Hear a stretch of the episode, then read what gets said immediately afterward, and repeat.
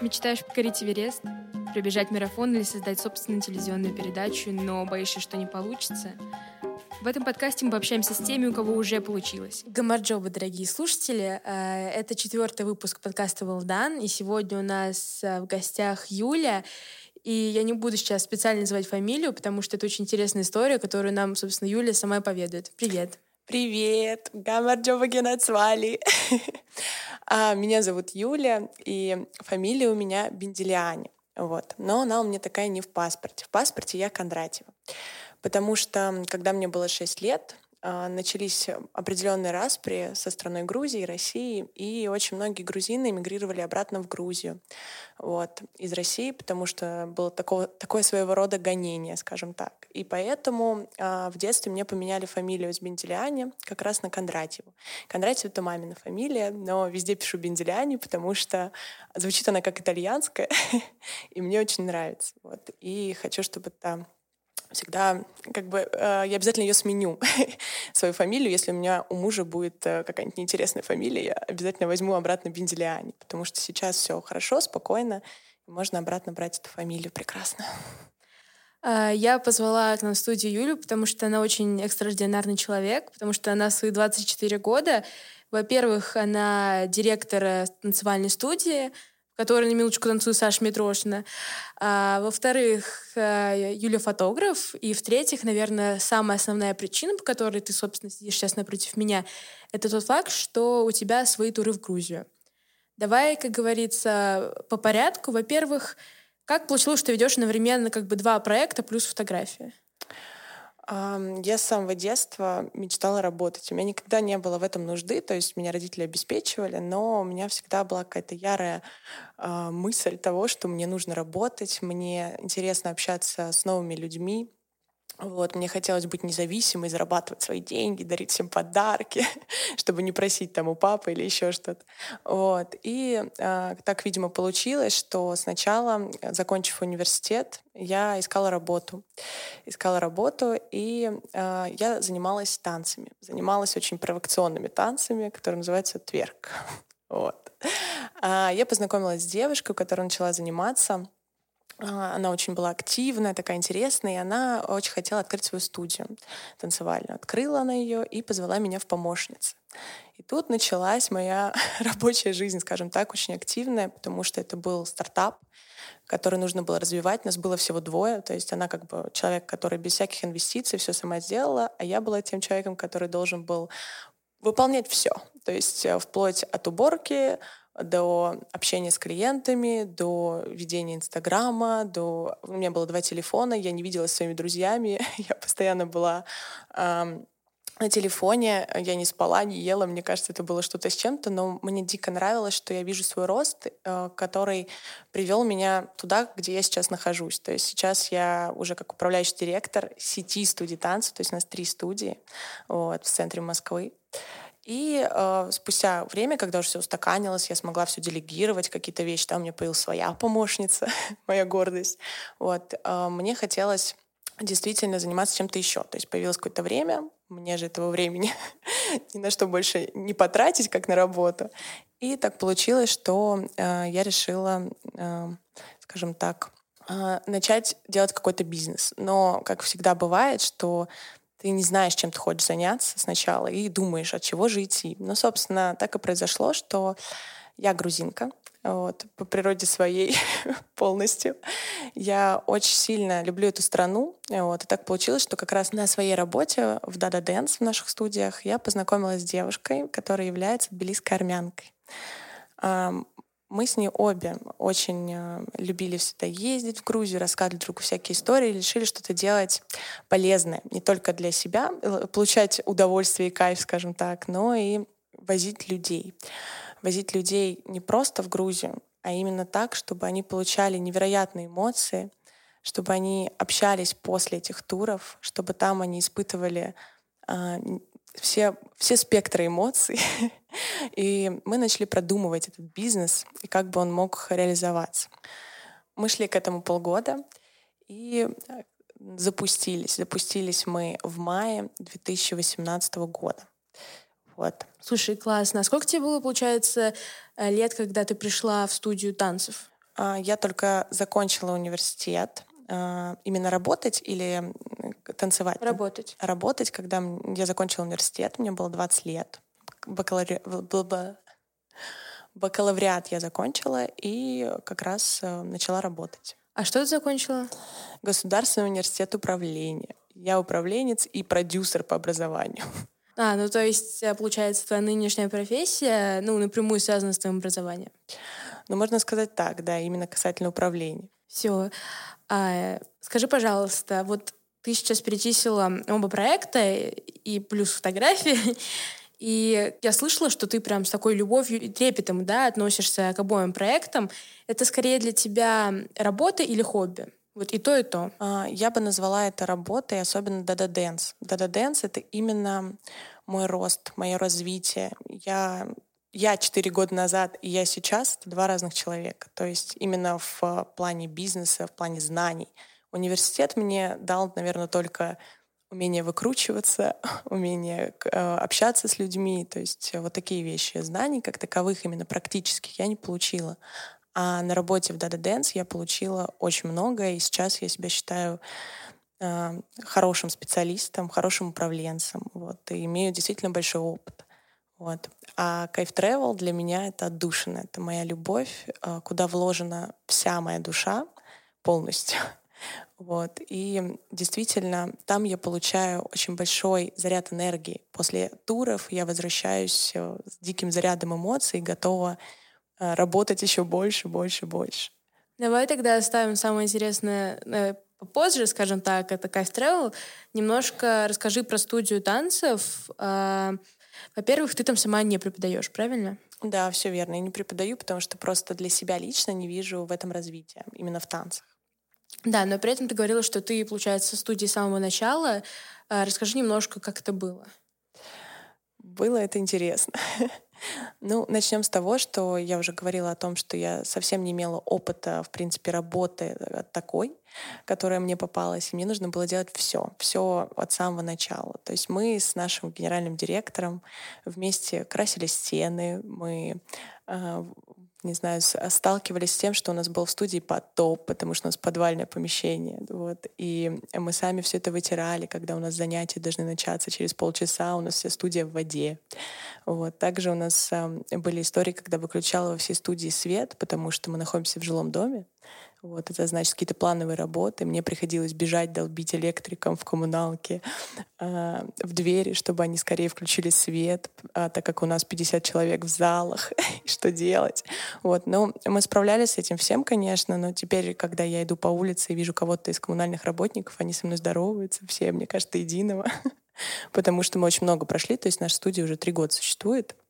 Вот, и самая первая, она у нас такая самая душевная, самая маленькая, и там больше всего проблем в плане таких. А как вы раскручивались? Так понимаю, что все равно э, маркетингом занималась ты, и как э, вот раскрутить студию танцев, потому что сейчас э, если посмотреть на рынок, он очень как бы эти, ну, перегружен, потому что и даже тверкинга очень много, и там судьи их растяжек, которые многие как бы не отличают, да, э, всегда считалось очень смежным, смежной сферой. Вот, как это работает? А, я раньше даже не знала, что такое маркетинг, скажем так. Ну, точнее, как знала э, в университете на предмете. Больше ничего. А у нас э, директор сама сначала преподавала все шесть дней в неделю. То есть у нас был один единственный педагог, это наш директор, и я, человек, который занимается всем подряд. И э, так получилось, что тогда не была занята ниша блогеров. Вот. Тогда блогеры, в принципе, еще не были так популярны, как сейчас. То есть сейчас все смотрят Инстаграмы, ТикТоки и прочее. Вот. И мы начали непосредственно писать блогерам, чтобы с ними сотрудничать. И так получилось, что нам повезло. К нам пришла блогерша-миллионница, которая... Это? Это Соня Малолетова. Вот, она достаточно известный блогер, такая фитоняшка. Она безумно э, хорошая девушка оказалась, потому что у меня о блогерах свое было всегда впечатление, что они такие зазвездившиеся, но это не про всех далеко. Вот. И, собственно, из-за этого потихонечку у нас очень сильно э, приходила узнаваемость к студии. И та, сейчас у нас занимаются почти все блогеры, которые живут в Москве. Вот. Ну и сейчас, конечно же, у нас не один педагог далеко, а больше 25. Вот и так вот у нас потихонечку происходило развитие. Ну и раньше как бы Инстаграм тоже был э, не так э, популярен, то есть мы его развивали как могли всеми силами, что-то где-то узнавали, смотрели. А сейчас у нас девушка, которая этим занимается, как раз с которой мы делаем вместе бизнес Кайф Travel. Вот, она следит за всеми трендами, и наш Инстаграм один из самых популярных как раз среди студий танцев. Ой, это очень классная история э, по поводу развития вашей студии танцев. И я хочу немножко еще про это поговорить, потому что я, в принципе, очень люблю как бы, сферу танцев, и меня это очень интересует не только э, вот с той точки зрения, которую ты рассказала, да, с точки зрения бизнеса, а немножко еще с социальной точки зрения. Вот э, ваша студия, как я понимаю, специализируется именно на таких грубо говоря, горячих танцах, да, это тверк, это там вог, дэнс-холл, латино. А, есть как бы такое предубеждение, что это все-таки больше для женщин. Это так?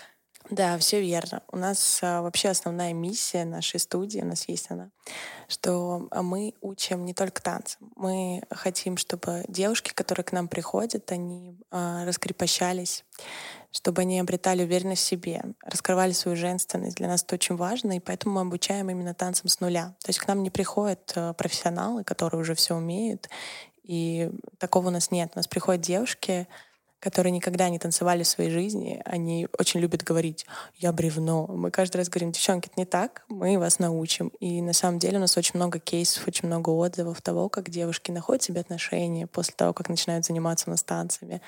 А, там, не знаю, начинают привлекать мужское внимание, перестают стесняться публики, и это настолько круто, когда ты это слышишь, тебе так становится хорошо, что ты к этому причастен, прям невероятно на самом деле. Но мужчины к вам не ходят в студию? Или есть? Просто я видела, что вы в сторис э, выкладывали певца Миша Марвин. Да, да. Э, Миша Марвин, да. Но э, как это происходит? Мы тоже непосредственно работаем с артистами, то есть у нас был Натан, у нас был Марвин.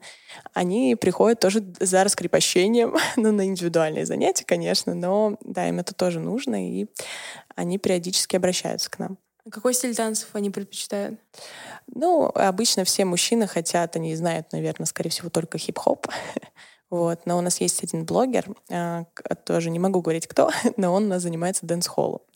А, дэнс-холл — это, в принципе, как женское направление больше, но есть также и там мужской подстиль. Вот. И он безумно кайфует. А, он сам фитнес-тренер, очень популярный.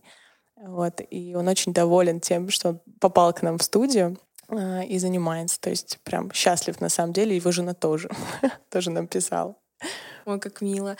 Слушай, давай сейчас переплетем тогда Грузию и танцы. А ты занималась грузинскими танцами когда-нибудь? Это была моя мечта в свое время, на самом деле. И э, я не занималась грузинскими танцами с детства, но а в наших турах мы специально делаем мастер-классы по грузинским танцам, и также я воплощаю свою мечту таким образом теперь.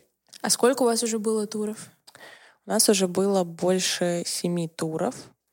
Вот. А, у нас был один женский тур, а так все остальные были смешанные. Вот. И я все-таки больше за смешанные туры. А, тоже могу рассказать, почему. Да, давай, жди сразу. А, потому что, когда есть девушки и мальчики, а, тур всегда более интереснее проходит. Вот, и а, все друг друга поддерживают, общаются, кто-то кому-то нравится. У нас вообще, в принципе, основная тематика туров — это взрослый лагерь. Вот, потому что, когда я еще была помладше, с 13 до 18 лет сначала работала аниматором, потом вожатой. Вот. И когда работала вожатой, мне всегда было интересно, почему же ничего не делают такого для взрослых. Это же настолько круто, когда все после смены начинают плакать, я не хочу уезжать, вы как семья. И безумно хотелось э, воплотить это, прям вот очень.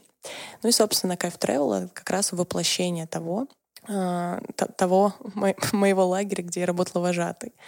И сейчас э, э, взрослые ребята, э, то есть у нас туры от 18 до 30 ездят ребята, иногда бывают даже старше, и они ведут себя как дети. То есть на протяжении всего тура ребята как будто из одной семьи. Это настолько удивительно, что я, я даже не знаю, как это передать. То есть эта атмосфера настолько сплочающая, мы делаем тимбилдинги всевозможные. Вот. А, и потом после тура у нас уже очень много таких ребят, которые дружат, общаются, кто-то даже встречался, то есть как такая любовь. А сколько у вас человек в каждой группе примерно? А, всегда по-разному, на самом деле, зависит от сезона. А, было первый тур у нас, например, был всего на пять человек. Вот. ну, тут как бы это неудивительно, потому что это первый тур. Он прошел прекрасно. У нас был там один мальчик, все остальные девочки. Он был счастлив. Мальчик, кстати, был кореец. вот. А, так в основном 8-12 э, человек. Вот так вот. Мы специально не возим а, группы там из серии 50 человек, потому что так сложно передать атмосферу, чтобы люди прям каждого знали, чтобы им было комфортно, чтобы они хотели все время вместе проводить. Там же 24 на 7 ты не скроешься, ты всегда с этими людьми.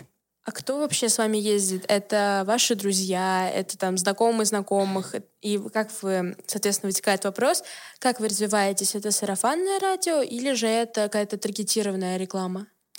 Поначалу, конечно, это все были друзья, знакомые знакомых, знакомые знакомых знакомых, потому что а, ну, мы как бы не рассчитывали бюджет на таргетированную рекламу. То есть мы открыли бизнес за 2000 рублей, можно так сказать.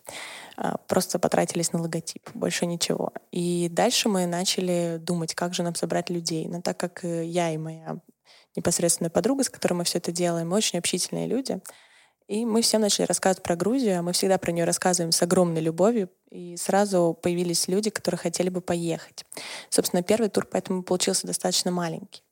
Следующий тур уже, конечно, там сарафанное радио хорошо сработало. Он достаточно быстро набрался, на удивление, буквально за там, две недели, за три. То есть вот. А потом уже, да, мы запустили таргет, у нас появился на это бюджет. И по таргетированной рекламе тоже начали к нам обращаться. Но, конечно, это гораздо сложнее. То есть закрывать людей с таргетированной рекламы — это гораздо сложнее. И тут нужно очень хорошо прорабатывать скрипты и сделать так, чтобы человек тебе доверял. А, совершенно чужой человек, который хочет купить какой-то тур, который увидел в таргетированной рекламе. Это всегда непросто как бы его уговорить. Но все получается. Слава богу, мы это умеем делать. То есть мы хорошо шарим в продажах, скажем так.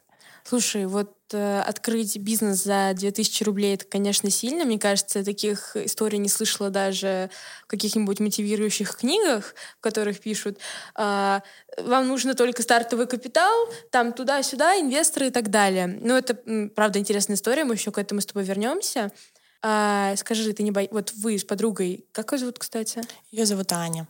Отлично. Вот, Юлия Аня, вот вы не боялись а, открывать по сути, да, свое тур, ну, грубо говоря, турагентство, несмотря на то, что сейчас, наоборот, идет спад, на, идет спад спроса да, на турагентство, потому что через интернет вообще спокойно можно там за час э, как считает любой обыватель, да, сделать ну такой же тур, как у вас. Ну не хуже, это точно. А, на самом деле это очень хороший вопрос. А, было очень страшно. То есть а, страшно было именно то, что мы берем на себя такую ответственность а, повести людей куда-то по своей программе, а вдруг программа не понравится, а вдруг э, людям вообще не понравится Грузия, хотя мы были уверены, что она понравится, но все равно какие-то мысли всегда лезут, то есть без этого нельзя эти страхи. Вот. И когда мы, в принципе, начинали это все, мы, конечно, оттягивали момент того, что мы всем расскажем, но понимали, что когда мы расскажем, выложим пост в Инстаграме, то тогда пути обратного нет.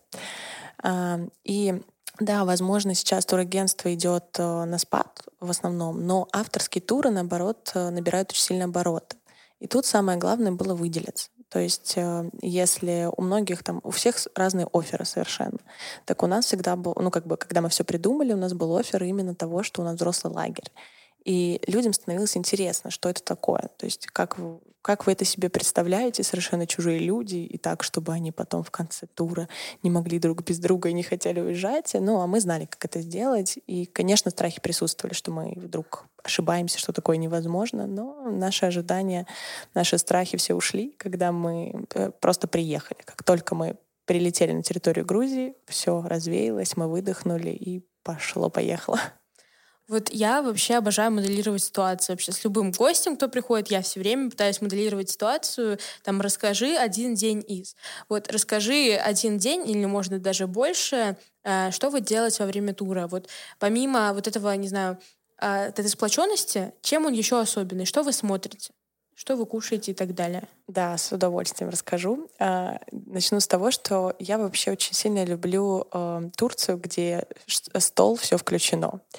И, как мы знаем, э, почти нет таких людей, кто не любит этого. Вот, собственно, мы это взяли к себе в тур. А, и не только а, все включено с едой, но и также грузинское прекрасное настоящее вино.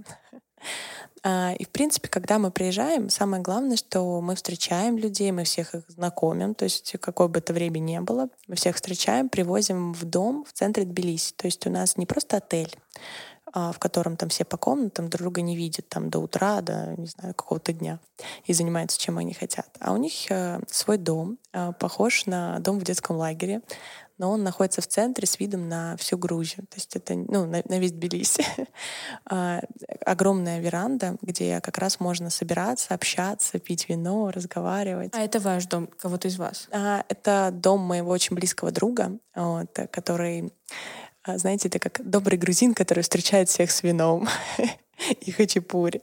То есть мы когда приходим, он рад каждому туристу, каждому гостю, потому что он знает, что это наши друзья с Аней, что, ну, как бы он сразу а, понимает, что мы не просто людей привезли, что если мы их привезли, значит, то он должен показать все гостеприимство грузинское, о котором столько говорят в России. Вот. И, собственно, когда мы э, приезжаем, на следующий день у нас уже начинается очень активная программа. У нас нет такого, что у наших туристов есть какое-то свободное время, где они могут там часа два просто где-то мотаться, гулять сами по себе. И, как показывает практика, так и должно быть. А, потому что мы пробовали такую историю тоже делать, поняли, что это не подходит. И у нас начинается программа нон-стоп. Сначала мы гуляем по всему Тбилиси, у нас есть фотоквест, то есть э, они сами отгадывают, куда им идти по загадкам, вот, фотографируются. Собственно, мы получаем еще и контент сразу же с большим количеством людей. Потом мы, конечно же, кушаем в каком-то прекрасном месте, где куча вкусной еды, и ты можешь выбрать все, что угодно. То есть тебе приносят настоящий грузинский шведский стол. Если вы когда-нибудь представили, ну, были в грузинском ресторане, видели грузинское застолье, то это, наверное, лучшее, что может быть с вами. Вот. Но обычно в России таких мест очень мало, где действительно вкусно кормят. А в Грузии там все с большим удовольствием хотят накормить русских туристов, чтобы сделать им приятное, чтобы они приезжали еще и еще. То есть там очень хотят, чтобы оставалось хорошее впечатление, искренне хотят. Вот. Потом мы всегда, мы как бы не очень любим водить по слишком туристическим местам. То есть так же, как и кафе, так же, как и какие-то достопримечательности. Мы, конечно, о них рассказываем, безусловно, но нет такого, что мы вот такие, так, ребята, это экскурсия такая-то. Нет. У нас есть прекрасная экскурсия аудио, где ребята в наушниках слушают невероятную сказку с музыкой, с фонарщиком, который ходит, показывает ночной Тбилиси. Вот. А также мы, конечно, посещаем горы. Горы э, тоже не в туристическое место мы везем. Мы доезжаем до того места, куда не, ну, нельзя проехать на обычной машине. Мы пересаживаемся на квадроциклы такие, вот, и доезжаем уже непосредственно к ущелью Трусо. Это место с минеральными источниками, которые образовались сами. То есть эм, э, представьте, что вы находитесь там, где вокруг вас горы, ни души, кроме вас, и вероятно голубое озеро, которое еще все шумит, знаете, как газировка. Вот. Там ребята, конечно, обожают это место. Обычно там, конечно, все фотографируются, а потом наступает момент, когда все просто хотят остаться наедине с собой и словить такой дзен. То есть место очень такой, место силы. Это вот лично мое место силы, и когда меня спрашивают, всегда отвечаю на это. Вот. И самое любимое в нашем туре э, у меня лично — это поездка в Кахетию. Это место, где производится вино, и там нас ждет настоящее грузинское застолье. Там нас встречают такие два брата Хуцешвили. Это, это мужчины, которые очень любят, когда мы привозим к ним туристов, и они каждый раз говорят, вы наши бизнес-вумен, как мы рады вас видеть. И тут начинается просто что-то с чем-то. А, ребят даже представить не могут, что такое настоящее грузинское застолье. То есть у нас есть тамада, у нас есть грузинские танцы, у нас есть настоящие грузинские тосты, о которых э, так много все слышали. И высоко-высоко в горах там тоже присутствует, как вот любят говорить. Ну и, конечно, все заканчивается тем, что все набирают себе какой-нибудь вкусный чачи, вина, а, объедаются и просто а, на обратной пути домой а, в нашем мини-автобусе с подсветкой танцуют до упада, пока мы едем по серпантину. Да, нет, водитель у нас прекрасный. У нас очень хороший водитель. К слову о том, что команду подбирали мы не просто так. То есть с нами именно очень доверенные люди, наши друзья, которые нас никогда не подводят. И ну, как бы им я могу доверять вот сто процентов, что все э, наши ребята в туре в целости и сохранности. Скажи, пожалуйста, как вы подбирали команду? Ну, то есть понятно, что это ваши друзья, но все равно э, вы же, я так понимаю, все равно делали дистанционно, вы же в Москве находитесь. Как А, я вообще такой человек, что пока были открыты границы, я за год могла съездить в Грузию больше десяти раз. Да. А, я была готова потратить любые деньги на билеты, которые, к слову, взлетали. Кстати, а, очень интересный момент. Когда мы только открыли наши туры, в Грузии отменили прямые рейсы. Вот, это тоже был такой очень неудобный для нас момент. Мы быстро состыковались, придумали как-то по-другому летать с пересадками, но это тоже очень сильно сразу людей отталкивает. То есть это сложно, это пересадки. Оказывается, это все очень просто, но э, это возражение, с которым приходилось нам работать больше всего, скажем так. Вот. А, и, собственно, да, а, в Грузии у нас много очень друзей, очень близких друзей. Из-за того, что мы там так часто бываем, у нас очень такие хорошие наработки, скажем так. И в Грузии основной бизнес — это туризм. Поэтому найти кого-то, какого-то человека, который причастен к туризму, нам не составляло труда, но хорошего человека найти, это надо постараться. Тоже, чтобы нас не обманывали, на деньги не крутили и так далее. Слава богу, у меня есть очень хороший друг, он армянин, между прочим, который живет в Тбилиси. А, этот человек водитель а, именно как турагент и водитель. То есть у него есть свои машины полностью, и я ему всегда доверяла. Доверяла, когда мы ездили на машине, я знала, что человек из любой ситуации выйдет, потому что всякое бывало. В Грузии вообще правила джигитов есть, то есть там как бы нет света, ну, как бы шутка есть такая, что неважно, какой цвет светофора, главное, кто первый проедет. То есть, ну, так, так что осторожнее ходите в Грузии, по переходам там надо подождать, не надо сразу идти, не остановиться, как в России. Вот. А, второй, собственно, человек, кто у нас там, это вот э, Бека, это а, парень, который нам дом сдает. А, он всегда отменит любую бронь, если мы делаем тур. То есть э, у него как бы функционирует гостиница, то есть, ну, как позиционируется как гостиница, это есть и на букинге у него, там и в Airbnb. Вот. Но когда я говорю, Бека, нам нужен дом, он такой, хорошо, Юля, нет проблем, для тебя сразу дом. Ну, как бы, и, ну, понятно, что там люди это бесплатное бронирование делают, то есть не проблема. И он всегда, ну, я постараюсь ему заранее все говорить, он всегда для нас э, в лучших традициях откроет свой погреб и предоставит дом. Вот скажем так. И, конечно же, еще вот есть девушка, которая организовывает экскурсии, э, аудиоэкскурсии в этих наушничках. Мы с ней подружились. Называется, кстати, Фарольера. Это есть и в Москве, и в Питере. Но в Грузии это сделано с какой-то большой душой, на самом деле. То есть там тоже только под нас эта экскурсия. Мы ходим только своей компанией. У нас даже когда был женский тур, все девчонки плакали в конце от милости такие. А, такие, мы не хотим уезжать, мы влюбились в этот город. То есть, ну, я люблю людей, которые делают все с душой. Вот таких я стараюсь к себе и притягивать. И, в принципе, также мы притянули таких людей к себе в бизнес. Я так это называю. Так, ну, самый такой очевидно пострадавший бизнес от коронавируса, собственно говоря, туризм. Я думаю, что студия танцев тоже немножечко так тоже не вышло целиком, потому что танцы это это как бы потные тела, которые трутся друг от друга в зале, а это как бы прямое нарушение э, средств безопасности, да, во время карантина. Как вы пережили это? Давай начнем с Data Dance, а потом мы к кайфу уже перейдем. А, на самом деле, э, правда, карантин был настолько неожиданным, насколько это было возможно, ну, в, в плане в таких рамках, да, что совсем уже нельзя выходить, и у нас только пропуска и так далее. А, в Data Dance мы очень быстро перешли в онлайн. Мы сделали онлайн-танцы. А, я человек, который с онлайном вообще не работал. Я полностью человек он офлайна, и я его очень люблю, этот бизнес офлайн. Вот. Но пришлось, конечно, пришлось переходить в онлайн. А, мы не спали, мы узнавали, что такое автоворонки, как делать продающие вебинары, что такое вообще гид-курсы, как э, общаться с тех специалистом. Короче, был дикий стресс на самом деле, вот. но мы вывезли. Мы, правда, вывезли, мы сделали хорошие обороты, мы смогли. Вот. И смогли так, что когда мы вышли с карантина, мы открыли третью студию. Вот. Ого. То есть вам, наоборот, карантин как бы дал сил как-то поднабраться, вы освоили новые территории. Расскажи про эти новые территории. Какой у вас в итоге онлайн-продукт вышел? А, но у нас было несколько онлайн-продуктов. То есть э, первый у нас был именно онлайн-курсы. Онлайн-курсы с нуля, а, потому что очень многим девушкам как раз нечем заняться дома. В связи с карантином гиперактивным людям было, наверное, очень сложно, могу сказать по себе, потому что я выходила каждый день вокруг дома гуляла потому что не, ну, не могу я находиться дома постоянно. Я, в принципе, дома нахожусь, наверное, только когда сплю. Вот. И мы создали именно онлайн-курсы, которые были по видео. То есть э, человек мог э, купить онлайн-курс, чек там средний совершенно небольшой.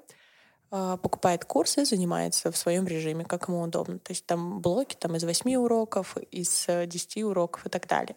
Также мы делали в прямых эфирах занятия. То есть э, они были совсем недорогие, потому что это было большими потоками, большие запуски были. Вот. И там уже наши преподаватели наших студий в онлайн-режиме э, показывали тренировку. То есть там танцевальную, растяжку, фитнес, все что угодно. То есть было все. Вот. И э, у нас были курсы на раскрепощение, на то, как почувствовать э, в себе кошечку. Мы все время смеемся, так говорим. ну, то есть для девушек, потому что очень многие пары расстались во время карантина, как мы знаем. Вот. И у нас были курсы, которые помогали им не расставаться. Вот так вот. Это все, что касается именно онлайн-бизнеса. Ну, мы постоянно что-то придумывали, мы подпольно ездили, снимали э, вот эти все онлайн-курсы, потому что тоже делали пропуска, очень переживали, что нас где-то найдут. Ну, короче, сначала было очень страшно, потому что э, очень сильно нагнали вот эту суматоху, этот страх на людей, мне кажется, что если у вас не будет пропуска, вас там наштрафуют и так далее. Ну нет, на самом деле все можно было делать. Главное ездить в маске, в перчатках, мы все соблюдали, и дистанцию и так далее. Но деньги нам нужно было как-то заработать. Поэтому вот так все делали. Вот такие дела. Но еще у нас очень хорошие собственники, они нам давали скидку на аренду, потому что это важно. А как Кайф Travel пережили карантин?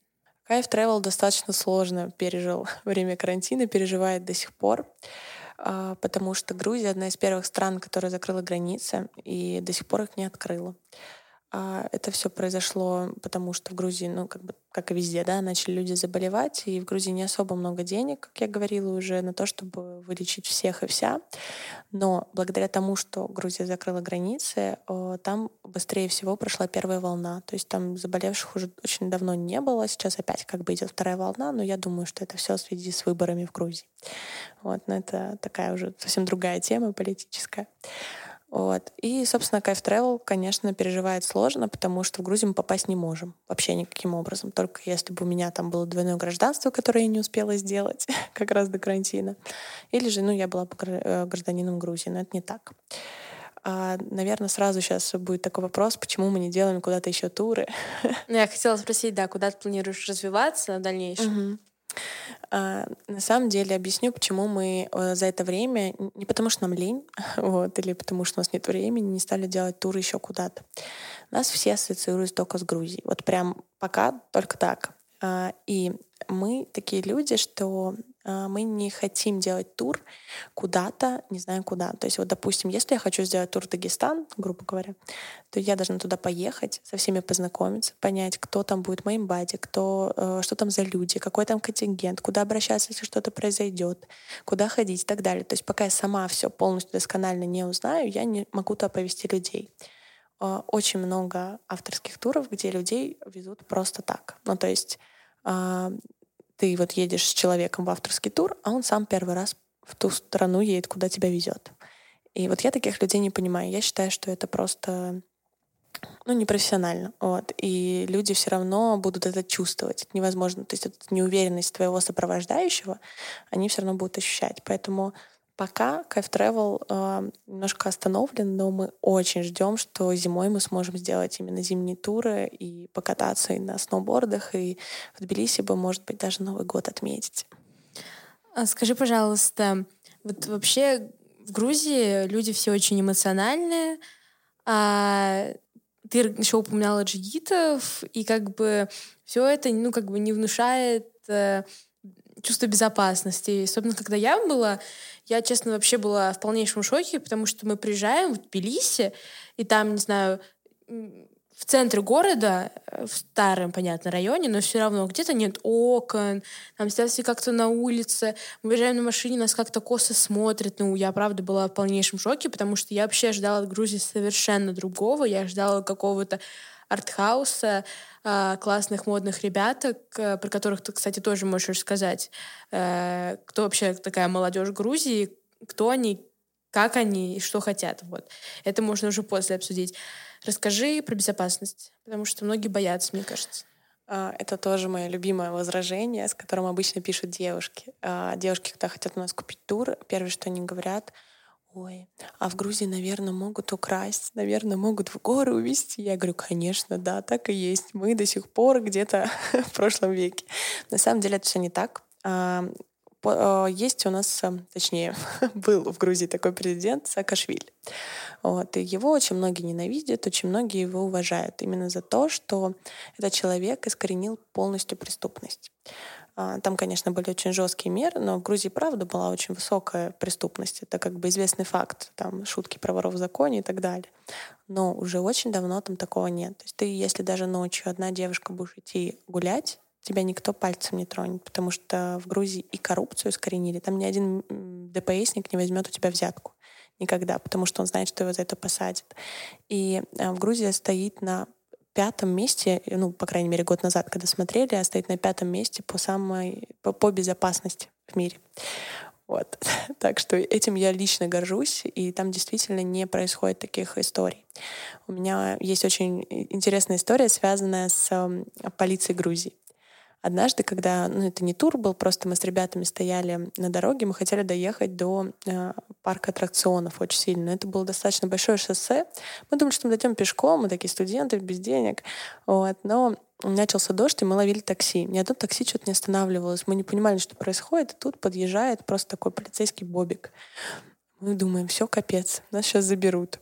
В итоге открываются двери и говорят, ребята, вам куда? Мы такие, нам нужно в парк аттракционов. Они такие, садитесь, мы вас подвезем. И мы садимся в этот бобик с решеткой. Все вместе, нас шесть человек было. Садимся, не доводят до этого парка, и потом дают нам номер телефона и говорят, если у вас что-то случится, вы всегда можете нам позвонить. И вообще мы вас можем домой отвезти потом, если вы захотите. Ребята мои русские просто в шоке. Такие, что произошло сейчас? Это что, это, это Грузия, это точно Грузия. вот. Ну и после этого как бы я очень трепетно отношусь, так скажем, к полиции Грузии. Ну и они всегда помогут. То есть если у тебя какой-то вопрос, ты можешь сюда подойти, спросить, э, что ты хочешь, и с удовольствием они тебе помогут, расскажут, покажут, отвезут, как уже оказывается.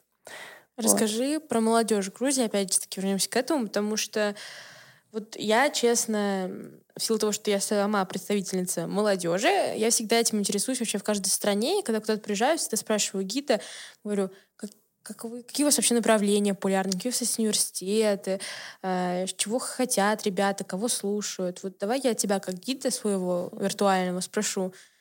Те же самый вопрос. А, в Грузии молодежь очень стремится учиться в Европе. То есть э, раньше как раз вот до Саакашвили учили сначала русский язык, потом с пятого, по-моему, класса английский. А сейчас наоборот, английский они учат с первого класса, потом уже русский.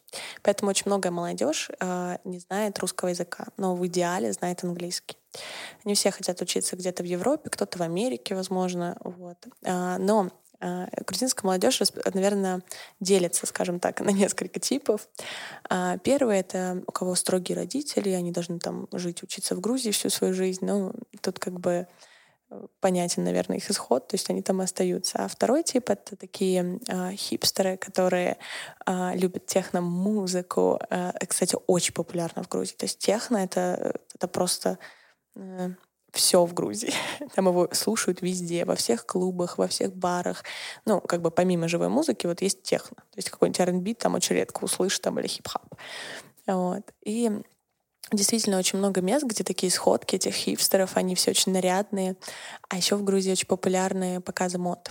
Вот. Там э, не просто показ мод, э, не знаю, там, по, по дорожке, по подиуму, а он происходит в каких-то интересных местах, где, например, какие-то старые дома, и там делают целое светошоу, где модели очень от каких-то известных именно грузинских дизайнеров там проходятся. И там как раз тоже очень много молодежи, потому что это известные именно э, дизайнеры для вот молодых ребят, скажем так. Ну, одеваться они любят очень красиво, то есть для них это прям стиль жизни. Да, я когда смотрела Инстаграм ребят на карантине, я путешествовала, грубо говоря, по миру, смотрела местных подрост... подростков, да, своих коллег, коллег, грубо говоря. Вот. И меня грузины, конечно, впечатлили, потому что я, конечно, знала, что там вот этот весь артхаус, да, опять же таки, очень популярен, но я думала, что там все равно как бы традиции а, и гораздо больше, нежели какого-то модерна. Вот. Оказалось, не так. Я могу сказать, что э, в Грузии даже есть такая интересная достопримечательность, куда мы тоже иногда проводим, когда интересно э, ребятам. А, мэр а, Тбилиси разрешил а, покрасить в граффити огромный-огромный мост. И э, ты спускаешься вниз, это подземный мост, там можно пройти, и там все в различных граффитосах. И это обновляется, то есть с каждым годом, потому что мэр за а, такое искусство. То есть он очень поддерживает это все и молодых таких художников. Ну что ты делаешь, да, сейчас со мной? Я сейчас буду плакать, у нас там рисуют что-то красивое, даже патриотичное на заборе или даже на здании. У нас это все закрашивают, а ты тут со своим мэром классным. Ну, ну зачем? Поэтому тебе нужно обязательно поехать еще раз в Грузию, потому что, мне кажется, ты совсем не почувствовала того, что могла испытать, и тех мест совершенно не повидала, и не покушала вкусно. Это вообще ужас. Забудь эту поездку. Да, я с удовольствием. А, давай сравним э, Тбилиси и Батуми, потому что, опять же таки, я человек э, очень отдаленный от вообще всех знаний про Грузию, да, ну, кроме молодежи теперь уже. Я всегда видела Тбилиси как именно исторический центр, а Батуми как какой-то современный а Москва, Питер, грубо говоря.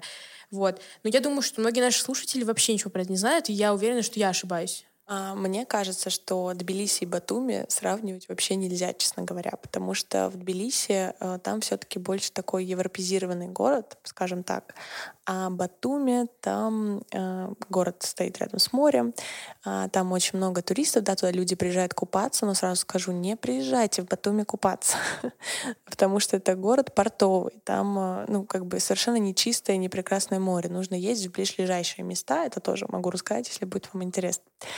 Вот. А, и в Батуми действительно очень много недостроенного. То есть если в Тбилиси это не так бросается в глаза, вот, то в Батуми там прям разруха есть. То есть вот в центре там, конечно, круто все сделано, там и высотки всякие, башни, и э, пальмы, то есть выглядит классно, как будто ты в Майами приехал. Вот. А если уходить чуть дальше, то там вообще делать нечего на самом деле. Я не такой фанат Батуми. То есть туда нужно, конечно, ехать э, именно в какие-то места рядышком, э, где ты уже будешь купаться, и оттуда уезжать тоже на какие-то экскурсии. Там очень много красивых мест рядом, которые тоже очень многие мечтают попасть. Там есть Мартвильский каньон и всякие пещеры. Есть место, называется Гомес-Да. Это гора, когда ты на нее поднимаешься, ты находишься над облаками, и когда идет а, солнышко садится, а все облака розовые, и ты стоишь над ними. То есть ты как будто вообще, не знаю, в мультике каком-то, знаете. Стоишь в облаках. Да, В прямом смысле этого слова. Да, и вот это, конечно, самое невероятное место. Но именно ради моря ехать в Батуми вообще не советую, и там особо, правда, делать нечего. То есть если ехать, то нужно ехать в Тбилиси, а в Батуми заезжать, чтобы что-то еще посмотреть. Но единственный, наверное, самый большой плюс Батуми, там, конечно, это родина аджарского хачпури. Больших лодочек с яичком. Вот там действительно очень вкусно. Там есть кафе ретро, куда всем советую зайти, если вы там будете. И там самый вкусный в вашей жизни аджарский хачапури. Там можно заказать хачапури «Титаник». Это хачапури на всю семью. Он огромный, мне кажется, он больше метра, наверное, в длину. Вот. Расскажи про какие-нибудь, э, может быть, трудности, с которыми вы сталкивались, потому что, ну, туристическая группа которая, допустим, даже там только из девочек, к примеру, состоит, а в такой, скажем так, очень мускулинной, грубо говоря, стране, как Грузия, а, ну, возможно, был какой-то дискомфорт и какие-то ситуации, опять же таки, чтобы просто показать потенциальным вашим клиентам, да, что даже если что-то такое происходит, ну, как бы все решаемо. Да, безусловно, все решаемо, потому что когда ты знаешь язык или знаешь людей, которые знают язык, это все очень просто. Даже когда а, пацаны какие-то пытаются подкатить, если мы только девчонками стоим там или танцуем, им всегда можно сказать что-нибудь на грузинском, и они сразу делают так: воу-воу, это грузинки, все, пока. То есть никто не будет э, никак подкатывать, там, ну, если там только кто-то этого не захочет, как бы в открытую. Вот. Но у меня есть очень веселая история, связанная как раз э, с грузинами, с мужчинами. Я с удовольствием расскажу. А в Грузии есть э, сухой мост. Сухой мост — это местная, как мы называем, барахолка. Там всякие винтажные штуки. Вот. А, это очень колоритное место, и мы туда всегда водим ребят, потому что это просто надо увидеть. Там вот весь грузинский колорит сидит. Там можно купить еще кучу сувениров, и очень достаточно дешево, скажем так. И поэтому очень удобное место, чтобы все закупались. И вот, значит, мы там все гуляем, мы там всех распустили по этому сухому мосту, все гуляют, и тут идем и слышим, собрались уже все, хотим пойти домой, и слышим, кто-то кричит «Марина! Марина!» Я смотрю на девочку у нас, девочка Марина. Она такая «Это меня зовут». Я говорю «А почему тебя зовут Грузина?» Она такая «Вы не понимаете, у них внук родился». Я такая «О, отлично!» Они такие «Идите сюда». И, короче, мы всей этой гурьбой по-моему, 8 человек. Поднимаемся этим грузинам, а, чтобы вы понимали обстановку, там лежат эти грузинские рога, из которых пьют вино, куча всякой э, винтажной штучки, то есть там, не знаю, всякие э, какие-то картины гранатовые, еще что-то. И вот они среди них, значит, разложили соленья, э, это чачу, вино, и такие, ребята, э, мужик говорит, у меня родился внук, давайте выпьем за это. Собственно, мы все начали пить это вино из этих э, рогов, начали пить, слушать эти тосты грузинские невероятные. И, конечно же, ребята были в шоке.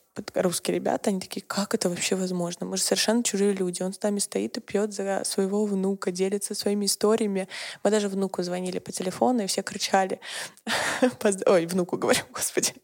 А, звонили Э, его дочке и поздравляли ее с рождением э, сына. Это было что-то. И в итоге мы там пробовали часа два. И после этого кореец, который был с нами, сказал, я хочу стать грузином. это моя мечта. Вот. Но, собственно, это к тому, что в Грузии максимально не опасно. Если вдруг вас зовут сесть за стол или приглашают выпить, это не значит, что вас хотят напоить, украсть или обокрасть или еще что-то. Это значит, что люди хотят поделиться своим настроением, своим добром. И это действительно так. То есть тут нет никаких э, других мыслей у людей правда. Ну и после этого, конечно, мы теперь с удовольствием ходим на сухой мост, и каждый тур нас узнают эти мужчины, и каждый раз говорят, ребята, как ваши дела? Вот это очень прикольно. А вообще сложно быть э, девушкой, ну, или точнее девушками, да, предпринимательницами, потому что, ну, опять же таки, э, вы такие хрупкие, такие красивые, и вас молоденькие, вас могут, да, не просто не воспринимать всерьез, грубо говоря.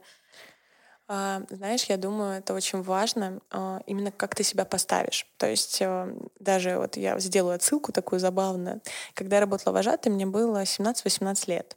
И там были ребята, которые, там, 16-летние парни, которые, ну, могут быть 2 метра ростом или такие большущие, то есть совсем не выглядящие на свой возраст, и, или девчонки, которые, у которых переходный возраст, они считают себя богинями, вот, и они должны тебя воспринимать как э, своего старшего товарища, человека, которого они должны слушать. И если ты себя неправильно поставишь, то все пойдет куда-то в бездну, то есть никто тебя не будет слушаться и ничего не пойдет. И также, мне кажется, и здесь. То есть, если ты себя грамотно поставишь, э, покажешь свой авторитет, э, докажешь это, вот, то все будет хорошо. То есть у меня не было такого, что меня всерьез кто-то не воспринимал. Я разговариваю с мужчинами, которым там по 50 лет, может быть, с такими же женщинами там взрослыми, да, или также будет там младший человек, но там, допустим, он больше зарабатывает или у него статус какой-то очень высокий. Это не значит, что как бы они не воспринимают меня. То есть я могу себя поставить так, чтобы меня человек воспринимал. А как ты людям представляешься? Ну, в плане, вот, здравствуйте, я там Юлия Кондратьева или Юлия Бензелиани. Правильно произнесла? Да, все правильно. Отлично, отлично. Вот. А я там гендир в студии танцев, или я владелец э, турагентства, ну, авторских туров, или я фотограф, или я все вместе. Как-то... А, ну, смотря где. Вообще я люблю говорить, что я вся вместе, что я такая деловая. То есть я говорю, что я управляющий директор сети студии танцев, также сооснователь стартапа Кайф Travel, да, и также на фрилансе фотограф. И каждый раз мне говорят, да как ты все это успеваешь? А я говорю, это потому что я получаю от этого удовольствие. Вот. Ну и, наверное, кстати, из-за того, что у меня столько направлений, да, которые мне интересны, которыми я занимаюсь, я уже могу вызывать уважение у мужчин, например, даже у девушек, потому что ну, это сложно, вот. но мне доставляет это дикое удовольствие, и я готова этим делиться, и вообще поделись. Вот поделись своими секретами тайм-менеджмента, потому что это сейчас э, супер вообще актуально. Я лично вообще ничего не успеваю сейчас. Я в одиннадцатом классе, и очень сложно совмещать подготовку к ЕГЭ, подкасты, э, жизнь, сон, э, дорогу, кучу всего. А, и мне лично этих советов очень-очень сильно не хватает. Вот, вот, пожалуйста, вот спаси меня. Ой, знаешь, мне кажется, я не скажу чего-то такого супер-пупер интересного, но я сам я такой человек, что я очень люблю все оставить на последний момент. Вот. И я, в принципе, такой человек всегда была, особенно в университете. Это просто ужас. Я все время готовилась к экзамену за день до него, и это было проклятие, конечно. Но э, когда у тебя появляется очень много действительно задач, которые, за которые ты отвечаешь, и они действительно горящие, ты понимаешь, что не можешь их отложить, ты начинаешь выставлять приоритетность. То есть э, кто-то любит в блокнотах писать, да, да. Я человек, который не любит писать, я люблю в айфоне все делать. У меня есть заметка с моим графиком, где я все заполняю, все время отмечаю. То есть мне очень важно, что э, количество задач, которые я поставила себе на день, я обязательно должна их все отметить галочками, что я их сотворила, и не оставить на следующий день. То есть я всегда выделяю приоритетность, э, ставлю дедлайны, ставлю дедлайны людям, которые мне должны выполнить какую-то задачу, да, то есть тоже важно. Нужно всегда учитывать риски, потому что всякое бывает. то есть человек там профукал свой дедлайн, в итоге у меня там горит что-то. То есть нужно всегда думать наперед. То есть нельзя жить в моменте. Вот. Я живу всегда наперед всегда думаю наперед, это очень важно, ну, для меня лично. Мне это очень сильно помогает. Ну, а про сон э, могу сказать, что долгое время у меня вообще его не было. Мне кажется, я вообще не спала. Но это потому, что у меня большое количество энергии. Так, в принципе, это плохо, нужно высыпаться все равно. Сейчас гораздо лучше, потому что я научилась делегировать. Ну, это, это сложно, я себя понимаю. Хочется, как говорится, сделать все качественно. Чтобы сделать все качественно, нужно делать самому. А, я хочу еще раз вернуться к Грузии, потому что, ну, ты меня, честно, очень-очень сильно вдохновила. Я даже не ожидал. Я думала, быстренько по ней там пробежимся, быстренько по танцам. Тут быстренько, ну и все. А, расскажи, пожалуйста, что-нибудь еще интересное, потому что я тебя слушаю, как, знаешь, сказки «Тысяча одна ночь», если честно. Вот точно так, знаешь, такая же, ну, грубо говоря, очень отдаленная все равно восточная красавица, а, и сидит, мне тут рассказывают про это. Давай еще, пожалуйста. А, я могу рассказать несколько историй, которые у нас происходили в туре интересных. А, как-то мы ехали из Кахети, как раз с братьями, когда Хуцешвили попрощались, то есть все очень веселые такие, все э, на веселе, действительно, вот, и с музыкой очень громко, и вот мы едем достаточно на большой скорости, и тут наш водитель резко тормозит и просто выбегает. Я кричу, Гран, что случилось? Вот. Мы начинаем выходить из машины, мы понимаем, что там произошла большая авария. А, и он сразу ринулся к ней. И тут надо было видеть. Останавливались все машины. Ни одна машина не проехала. И в итоге, благодаря тому, что остановились как и мы, да, как наш водитель, так и еще, не знаю, машин 10, наверное, вот, а, вытащили а, мужчин из машин, вот, и все остались живы, в порядке. И на самом деле для меня ну, для меня гордость в этом плане за свою страну и за людей, что ни один человек не проехал. То есть мы с девочками стояли, дико переживали, вообще не понимали, что происходит, а даже ну, наши парни, которые с нами были там в туре, они тоже туда побежали. И это было, конечно, феерично. То есть я настолько была счастлива, что все хорошо, потому что, конечно, стресс был дикий. Вот. Это, к слову, о том, что в Грузии не без добрых людей. Вот. Ну и можно смешную историю сейчас рассказать, наверное, чтобы не так у нас, а, ну, у меня вообще гиперответственность сюда за людей. То есть вроде в наш тур едут совершеннолетние личности, вот, но с кем не бывает. Там кто-то, мы, мы же не знаем, кто как пьет что-то, да, кто-то не знает меры, еще что-то. И вот однажды, помню, сидим мы все на веранде, такие все веселые, там, э, у нас почти там, в принципе, никто сильно не пьет. И тут мы понимаем, что одна девочка очень много выпила вина, и такая вся на веселе, говорит, гулять пойду. Я такая, никуда не пойдешь гулять. И я ушла там в душ или еще что-то. Прихожу, ее нет. Я говорю, ребят, а где Лена? Они такие на меня смотрят, мы такие, Юр, мы не заметили. Я говорю, вы что, с ума сошли? В общем, вся наша группа. Я с мокрой головой, в тапочках. Таких еще полно. Уже ночь, мы хотели спать, завтра рано вставать. Мы пошли ее искать. Мы подходили в каждый магазин, оставляли ее фотографию, а, номер телефона, спрашивали, видели они ее или нет. А, в итоге а, мы переживали, уже думали, сейчас в полицию пойдем, если что, с ней поездим, поищем. Но мало ли что, девушка не знает грузинский язык, очень знает плохо английский, еще и на веселе. Ну, кто, куда она могла уйти без телефона, без связи? То есть, ну, конечно, ну, я все равно чувствую ответственность. То есть, хотя, в принципе, могла бы сказать, ну, пускай гуляет, где она хочет, но я считаю это неправильно. В итоге мы пришли домой, ее все нет, и тут через 10 минут мы собирались как раз уже, если вдруг не придет, идти в полицию. Тут она приходит и говорит, привет, Такие, Лена, ты куда ходила? Да я хотела там водички купить. А еще я встретила компанию девчонок и мальчишек, грузинов. И они, говорит, такие тосты, говорит, день рождения праздновали. Мы с ними поговорили. И я, говорит, и все, я вернулась. Они проводили меня до дома. я такая смотрю на нее. Говорю, Лена, больше ты никуда от меня не уйдешь, как ребенка. Вот. Ну и на самом деле, к слову, опять же, о том, что грузины взяли не забрали куда-то русскую девочку, а привели ее до дома, отправили, пожелали спокойной ночи и ушли. То есть таких историй, в принципе, очень много э, веселых, конечно, связанных. Но э, не бывает такого, что в турах нет каких-то эксцессов, мне кажется. Вот, но главное их контролировать. Это очень важно. То есть теперь мы очень многому научены, скажем так. Какой лучший сезон для посещения Грузии? Осень. Это сто процентов. То есть э, осень — это самое красивое время э, в Грузии, потому что там все горы, они усыпаны просто желтыми, красными, зелеными красками. Вот, и ты едешь, ты просто не веришь своим глазам, что ты видишь вокруг себя. Это безумно красиво. И там достаточно тепло. То есть, если бы сейчас мы были в Грузии, там 25 градусов. Ой. Ладно, сейчас можно не завидовать, потому что у нас тоже неплохо, неплохо сейчас за окном. Ты говорила, что у тебя стартовый капитал 2000 рублей. А, я обещала к этому вернуться, я выполняю свое обещание, к этому возвращаюсь. Расскажи, почему так мало? Вот э, как, как так вообще получилось? Просто было интересно открыть бизнес без вложений, на самом деле. Это тоже была основная цель. То есть э, очень многие люди, когда с ними общаешься, они такие, как хочу открыть бизнес, но на это нужно там 300-400 тысяч. И ты как бы думаешь, как сделать так, чтобы открыть на минимальные вложения, но при этом хорошо заработать. Ну, понятно, что, скорее всего, не с первого раза, там, а через какое-то время, да, но э, мы вот это и придумали. Собственно, 2000 это было потрачено на лого, которое мы сделали просто у знакомого дизайнера. Вот, в нем особо ничего такого нету. И там еще есть вот в этих двух тысячах автодирект. То есть это сообщение, которое отправляется подписчикам. И все. И, конечно же, ну, первый тур, э, я могу это сказать, он почти ну, особо в плюс нам не ушел. Но зато мы бесплатно съездили сами, все это протестили, вот, получили невероятное удовольствие и в дальнейшем уже, конечно, начали на этом хорошо зарабатывать. А я могу тебя поспрашивать про финансовый вопрос? Смотря что. Я, я аккуратно, я никогда стараюсь не, скажем так, не задавать вызывающих каких-то вопросов mm-hmm. своим гостям, потому что все-таки гости. Я тоже, как грузина, очень дружелюбная, так что не переживай.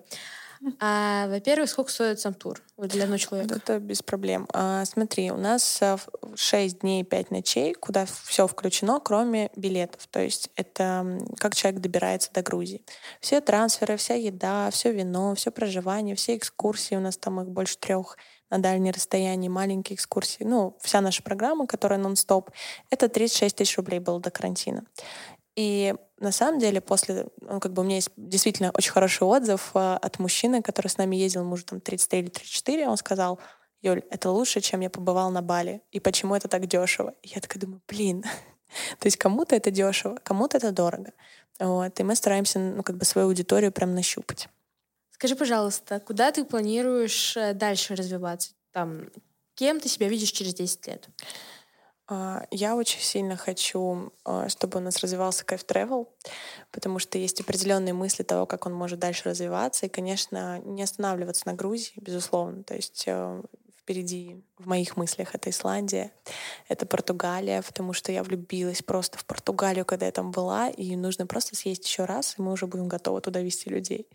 Вот. И Исландия — это моя мечта. Просто мечта чуть ли не с детства. И в этом году я должна была осенью в нее поехать. Вот. Но, собственно, в связи с ситуацией не получилось. Я надеюсь, что мы будем развиваться. Ну, а дальше уже будем смотреть по потихонечку. И, конечно, мне бы очень сильно хотелось э, сделать свой детский лагерь вот, это такая тоже мечта детства, ну, как детство, когда вот начинала работать с детьми именно, то тогда э, возникло это ощущение, что мне бы хотелось возить детей и делать э, для них действительно незабываемые путешествия. Потом, возможно, уже в будущем делать такие же выезды для детей, которые не могут себе этого позволить. Вот. Если я смогу себе это позволить, я бы очень хотела так радовать людей. Ну и станцию ты планируешь идти? Нет. Э, я думаю, что у нас очень большое развитие. Я в этом уверена, потому что у нас сейчас три филиала за, три года. Дальше, я думаю, мы пойдем по другим городам. Возможно, потом будут франшизы. И я не хочу бросать эту работу ни за что, потому что с каждым годом я получаю все больше опыта и применяю его в своей жизни. Но еще, конечно, у меня есть желание еще одного бизнеса, но это пока в разработках. Я думаю, что вскоре потихонечку начну это реализовывать. Я сразу скажу, да, я первый человек, который берет интервью у Юли. А, не поделишься какими-нибудь интересными планами по поводу кайф travel помимо стран потенциальных? А, может, поделишься какими-то интересными историями даже из Португалии? А, может, или если захочешь, уже рассказать э, потенциально про свой проект. Потому что, как говорят, если расскажешь большому количеству людей про планы, то ты обязательно их выполнишь. Вот. Я слышала наоборот. Говорится, кому как выгодно в данной ситуации. Так что я была бы рада это услышать, как и наши слушатели. Я бы с удовольствием рассказала сначала про Португалию, потому что это на самом деле очень интересная история. А, чтобы вы понимали, я поехала в Португалию из Минска на автобусе в количестве 56 человек. Это 5000 километров. А, да. Это вообще не то, что я ожидала сейчас услышать. О, да. Я тоже этого не ожидала. А, ну, суть в том, что я просто подбила свою сестру. А ты села поехать куда-то под Минск, а в итоге приехала в Португалию, да? Забыла сказать, остановите меня здесь. Нет, нет, нет. Это... Мне попалась таргетированная реклама. К слову, почему я теперь знаю, какие бывают авторские туры, и почему я им вообще больше не доверяю, кроме своих, вот, которые мы делаем с Аней. А, мне высветилась реклама, я давно мечтала попасть в Португалию, а я человек очень импульсивный, и, в принципе, я всегда такая, да, без проблем поеду. Я подбила на это свою сестру, которая меня чуть не убила после того, как села в автобус. А, суть в том, что мы сели в автобус в Минске и поехали. И у меня было ощущение, что у нас тур по заправкам, по заправкам Европы. А, потому что мы тратили там по 20 евро на всякую хрень, типа бургеров или там, не знаю, ну, какой-то колы, там кофе мы постоянно пытались покупать по 10-8 евро. Вот. Мы были во Франкфурте на Майне, мы были в Париже. В Париже, кстати, э, на самом деле все было достаточно неплохо, исключая того, что мы вышли все из автобуса. Мы постоянно выходили из автобуса, мы очень редко ночевали в гостиницах, это было отвратительно, потому что я человек, который любит спать в кровати, а не на сидушке автобуса. Да, это так ужасно. Я вижу это в твоих глазах. Вот. И э, в итоге после Парижа мы были в Мадриде, э, после Мадрида мы приехали в Ситубал, и потом еще в Лиссабоне. Ну и я моя сестра и еще один мальчик с этого автобуса решили, что обратно мы не поедем до Минска. То есть там дальше мы должны были на этом автобусе поехать обратно. То есть через Ниццу, а, потом, сейчас не вспомню, а, Барселона, Ницца, да, там были, там Прага и Минск. Вот, но мы решили продлить себе отпуск в Португалии и не уезжать в этом автобусе, потому что я его уже видеть, честно говоря, не могла. Ну и в Португалии самое крутое событие, которое со мной произошло и которое запомню всю свою жизнь, это, конечно, мы с. А, то, что я там почувствовала, это, ну, это ни с чем не, не знаю, не сравнить, наверное, потому что когда ты видишь этот океан, а, этот обрыв, э, у нас было очень много ребят, но при этом мы все замолчали. У нас э, играла какая-нибудь Ландер Эдрей и э, куча вся, всякой такой музыки атмосферной. Мы просто все замолчали, мы смотрели, как садится солнце, и ну, невообразимые какие-то, короче, ощущения получила. Я мечтаю туда вернуться вновь. Нам еще очень повезло там с погодой. Ну и Лиссабон, конечно. Лиссабон э, тоже очень красивый город. Мы там гуляли постоянно. Мне очень нравятся там люди, э, всякие такие улочки. Чем-то, кстати, мне напомнил Тбилиси в этом плане. Только Лиссабон, конечно, лучше отстроен, скажем так, да, в Тбилиси не так за этим следят. Вот. Так, а как же город Порту, который, мне кажется, самый атмосферный вообще считается в Португалии? Там есть такой магазинчик, э, когда мы там были, мы гуляли, э, смотрим, а там внутри такая мини-карусель, очень ярко, красиво, все, музыка играет ну, это что-то просто произведение искусства, если честно. Я думаю, может, какой-то винтаж или еще что-то. Я гонялась просто за семьей, говорю, пошли, пожалуйста, уже туда. Я уж туда хочу зайти, я хочу купить, что там продается. Винтажные куклы, а, не знаю, чай, еще что-то. Мы заходим, а там сардины. И там просто а, сардины разных годов, там написано 2004, 2005, да. там по году рождения. Ты понимаешь, да? Это да, сетка, это... мы узнали потом. Да, да. Вот. Или там здесь много еще что. То есть это вообще потрясающая страна, тоже совершенно необычная. Это безумно вкусно. Я столько накупила этих сардин домой. У меня родители были просто счастливы. Это было... Они, правда, очень вкусные. И мы там тоже зависли в этом магазинчике. Только мы были не в Порто, мы были в Лиссабоне, потому что это вот сеть как раз. Это, это да, это вау. Я прямо сейчас звучал животик. Знаешь, у нас э, вообще начинался подкаст как именно история Юли, и история ее бизнеса, и вообще, чтобы рассказать людям, каково это там, да, начинать бизнес с двумя тысячами рублей в кармане, ну, грубо говоря, а, про танцы. А сейчас мы перешли на такое, знаешь, а, туристическое АСМР, потому что сейчас сидят по домам, и они сейчас будут слушать подкаст такие, Грузия, ой, Португалия, как Сардины. хорошо, о господи, о господи. Вот такое, знаешь, а, мы как а, два Петра Первых, окно в Европу. Это точно. Слушай, ну ты все равно являешься профессиональным путешественником, потому что, ну, это является как бы частью твоей работы. Э, когда ты путешествуешь, смотришь ли ты как бы на все с профессиональной точки зрения, типа, ага, ну вот сюда я повезла бы туристов, а здесь бы я сделала не так, а так. Это, это присутствует, да? Конечно, это присутствует и вот с этой точки зрения, также с э, сферы услуг. То есть я же, получается, в ней работаю как непосредственно, и я всегда смотрю на сервис, я всегда смотрю на то, как люди общаются, как предоставляют этот сервис. Для меня это очень важно. То есть, ну, это как бы не убрать уже. Но я никогда не агрессирую, если мне что-то не нравится. Я в этом плане очень такой спокойный человек. Но, но да, это правда очень сильно присутствует. А, еще раз, ты опять же таки прям тесно-тесно связана с танцами. Ну, угу. Прям очень-очень тесно. Ты когда приезжаешь в страны, ты интересуешься по поводу национальных танцев? Слушай, ну вот касательно кавказских только, если, мне кажется, так в основном нет. Но когда я приезжаю куда-то, я обожаю танцевать. Э, я в принципе, неплохо танцую, вот, как мне кажется. И когда мы идем на какие-то дискотеки или куда-то, то есть я не из тех, кто стоит, такой попивая коктейльчик, я обычно надеваю всегда кроссы, никаких каблуков вообще, и разношу танцпол, потому что я от этого получаю дикую энергетику. Вот когда мы были в Сетубале, как раз в Португалии, мы с ребятами все пошли в какой-то местный клуб, и у нас там было достаточно много и очень много чужих местных жителей. И в итоге мы создали там свой круг, начались всякие батлы. Я просто не могла остановиться. Во мне энергия сразу играет на миллион. Я обожаю танцевать. Ну, давай последнее, что сегодня обговорим, это фотография. Как ты пришла и что это вообще для тебя?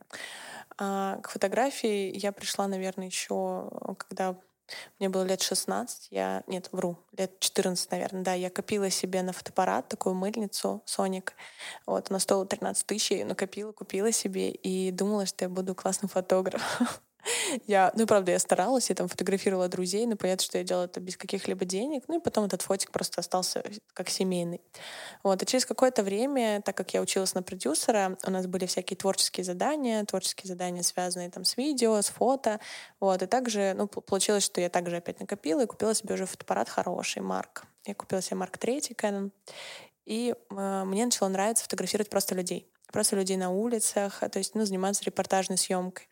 Также я поехала в Грузию один раз одна в Тбилиси и тоже ходила, фотографировала весь колорит. И мне э, как-то это очень близко. Я очень люблю эмоции людей и живые эмоции. Я не фанатик постановочных фото. Конечно, они нужны. Ну, как бы все, когда приходят на фотосессию, они нужно правильно поставить и так далее. Но я стараюсь всегда ловить эмоции человека такие, какие они есть. Они, когда у него зажаты губы или он там, наоборот, дует губки. Мне это очень важно. Короче, я действительно люблю общение с людьми и индивидуальные фотосессии, репортажные съемки. И мне нравится показывать людям то, какие они есть, а не когда они там из себя что-то строят или еще что-то, чтобы они видели и улыбались, смотря на себя. Ты можешь дать совет людям, которые сейчас эм, в эпоху цифровых технологий э, хотят сделать что-то такое же душевное, связанное с туризмом, как твой кайф travel? А, во-первых, нужно понять, что тебе действительно интересно, в чем бы ты хотел развиваться. После этого нужно э, действительно верить в то, что ты делаешь, и не просто верить и ждать, пока это само произойдет, да, идти к этому. Да, никто, ну, из всех людей, которые начинают бизнес, люди не знают, что его ждет, не знают, прогорит этот бизнес или получится у него. Но если ты будешь в себе уверен, если ты человек, который готов рассказать э, о своей идее, действительно донести ценность свою, то у тебя все получится. Потому что страх — это вот самый большой барьер в жизни. То есть страшно всем. И те, кто боится, они будут стоять на месте. А пока ты его, когда ты сможешь его преодолеть, у тебя все получится. Ну и еще хороший совет — найти человека, с которым тебе комфортно это будет делать. Одному всегда страшнее. И получается, что вот я нашла свою Аню, это просто ну, человек, моя любовь. Вот мы действительно э, разделяем обязанности очень круто. У нас нет с этим проблем, и каждый занимается тем, что ей нравится. Из-за этого получается вот кайф travel. А вот как, чуть-чуть, да, еще совет, как работать в команде, потому что, ну, не всегда получается разделить правильно, грамотно обязанности. Иногда там начинается «ты должен был», «не ты должен был», а ты там забыл про дедлайн, а ты, наоборот, слишком много стараешься. И вот как а, найти гармонию? Да, это нужно ее искать долго. То есть сразу никогда не получается. То есть не получается так, что вы начали работать, и все идеально. А, конечно, что-то может злить в работе твоего напарника, его может злить, да, ты этого можешь не понимать, вы можете спорить, но если вы хотите реализовать действительно что-то ценное, действительно то, что вам нравится, вам придется притираться. Это как, знаете, когда вы съезжаетесь э, с парнем, и у вас встречается бытовуха. Вот это то же самое. А, либо вы это проживаете, либо вы это, э, либо вы распадаетесь. Поэтому, конечно, нужно находить общий язык, где-то нужно уступать. Я не скажу, что ты всегда должен говорить «я прав, я прав». Нужно уметь уступать и просто пытаться найти компромисс. Это очень важно, потому что общий бизнес, чтобы он выгорел, действительно, чтобы все получилось, тут э, по-другому не получится. Свое я надо немножко уменьшать. Тут нет только тебя, есть вы. Нет, нет тебя, есть вы. Спасибо большое, что уделила время, потому что, мне кажется, тебе это было особенно сложно, учитывая три, да. грубо говоря, проекта. А, последнее, что хотела сказать. Done, Юля. Спасибо.